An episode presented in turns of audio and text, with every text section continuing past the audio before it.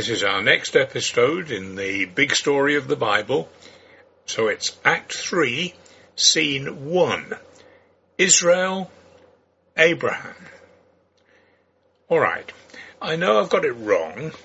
Abraham came before Israel, but he was part, the first part, of the story in which Israel was the major player. So I stick by my heading. Amazingly, God's original plan had not worked out. God had created a perfect world, so perfect that he said it was very good. Into it he had put a man and a woman, and because they were made in his, God's, image, they had the power of self-will and decision-making. And it had all gone wrong. Mankind was unable to relate to God, because God was holy and pure and they were neither. What could God do about it? Working within his self-imposed limits, that it would be done through human beings. What God chose to do was to take a man from whom would come a family, and from that family a nation, and give him the responsibility to turn it all around and make it work. That man was Abraham. In the same way that God later said he did not choose Abraham's descendants because of anything in them, but simply because the Lord loved them, I think we must assume there was nothing special about Abraham. We will never know when or why the Lord spoke to him and compelled him to persuade his father to take his whole family out from one of the best and most comfortable cities of the ancient world Ur of the Chaldees, and trek over a thousand miles to a small hill country area. The promise the Lord gave to Abraham is of fundamental importance to the whole biblical story and to the whole world up to and beyond our present day. Here it is from Genesis chapter 12, the first three verses. Go, to the land I will show you. I will make you into a great nation, and I will bless you. I will make your name great, and you will be a blessing. I will bless those who bless you, and whoever curses you, I will curse. And all peoples on earth will be blessed through you. Here we have one, a promise of land. Two, a promise of many descendants. Three, a promise of great blessing through him. Four, a warning that the world will be divided into those who are blessed and those who are cursed through him. I think before going any further, I should list what has happened as a result of those four ideas. The detail will get filled in as we go through these studies. 1. The land is no longer Israel. Paul said that Abraham would be heir of the world. Romans 4 and 13. 2. The many descendants are not just national Israel, indeed not really national Israel much at all now, but us. Paul said, If you belong to Christ, then you are Abraham's seed and heirs according to the promise. That is Galatians chapter 3 and verse 29. 3. The great blessing has come through Jesus Christ, his life, death, and resurrection. 4. Paul updated the warning when he said in Romans chapter 1 verses 18 and 19, the wrath of God is being revealed from heaven against all the godlessness and wickedness of people who suppress the truth by their wickedness, since what may be known about God is plain to them, because God has made it plain to them. So all these things, said to Abraham more than 3,000 years ago, are still important today. But in fact, it is more than a promise. If you buy a book from a friend, you promise to pay. But if you buy a house from a friend, something more than a promise is needed. You are into the world of lawyers, legal documents, and a covenant, an unbreakable agreement between the two of you. And the Lord sealed a covenant with Abraham in Genesis chapter 15. The Lord said to him, Bring me a heifer, a goat, and a ram, each three years old, along with a dove and a young pigeon. Abram brought all these to him, cut them in two, and arranged the halves opposite each other. The birds, however, he did not cut in half. Then birds of prey came down on the carcasses, but Abram drove them away. As the sun was setting, Abram fell into a deep sleep, and a thick and dreadful darkness came over him.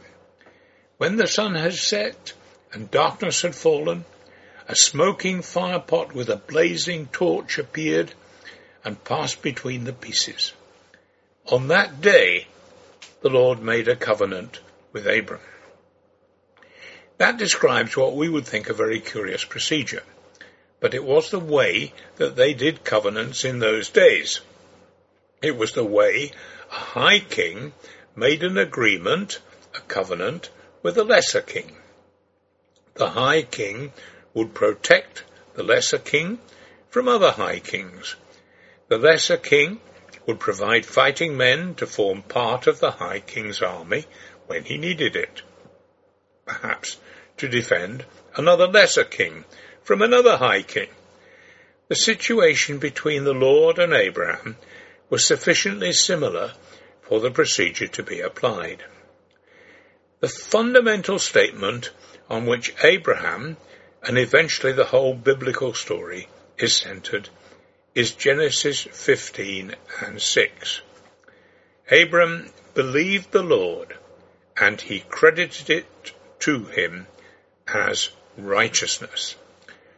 Paul uses it in Romans chapter 4 and verse 9 when he says, We have been saying that Abraham's faith was credited to him as righteousness. Here, faith, faithfulness, believing loyalty is established as the necessary and only prerequisite for a relationship with the Lord God. All other subsequent attempts to add various activities and actions in worship and living are just plain wrong.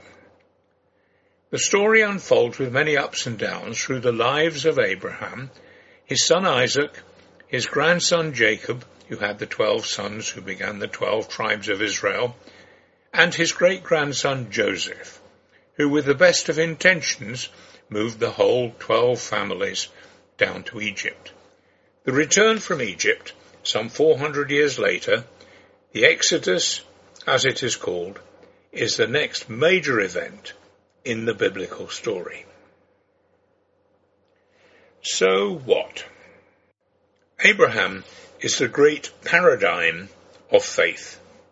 A paradigm is not just an example of something, or even a good example.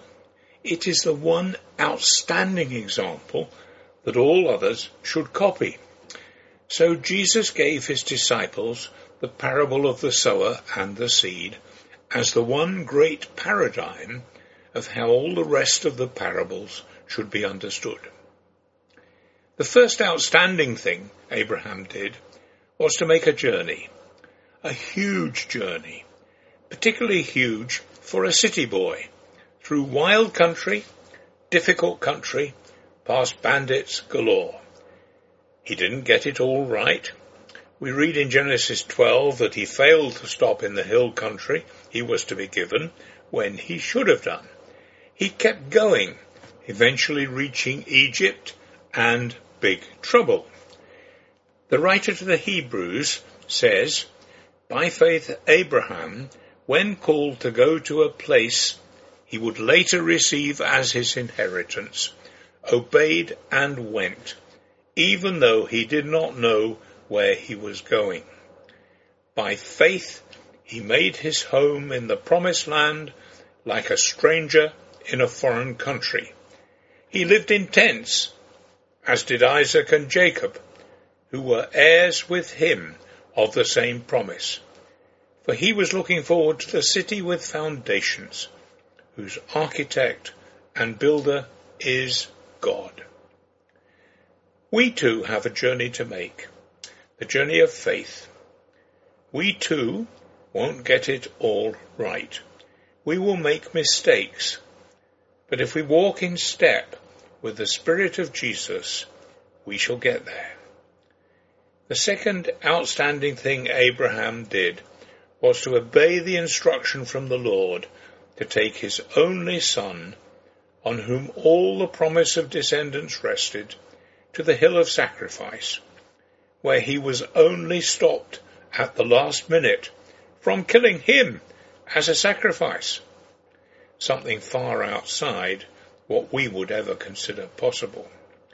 That was a huge test, and we may well hope that nothing like that will ever come our way. But to go back to the journey idea, some preachers make it sound as though all that matters is being born again. But we are born to a new life, not to a static state of eternal babyhood. The beginning matters, as a wedding matters, but it is the marriage that determines what the real outcome is. Not for nothing is the Christian life called the way in the book of Acts. Jesus said, follow me. He describes himself as the shepherd who leads where the sheep are to follow. What is the way you are going?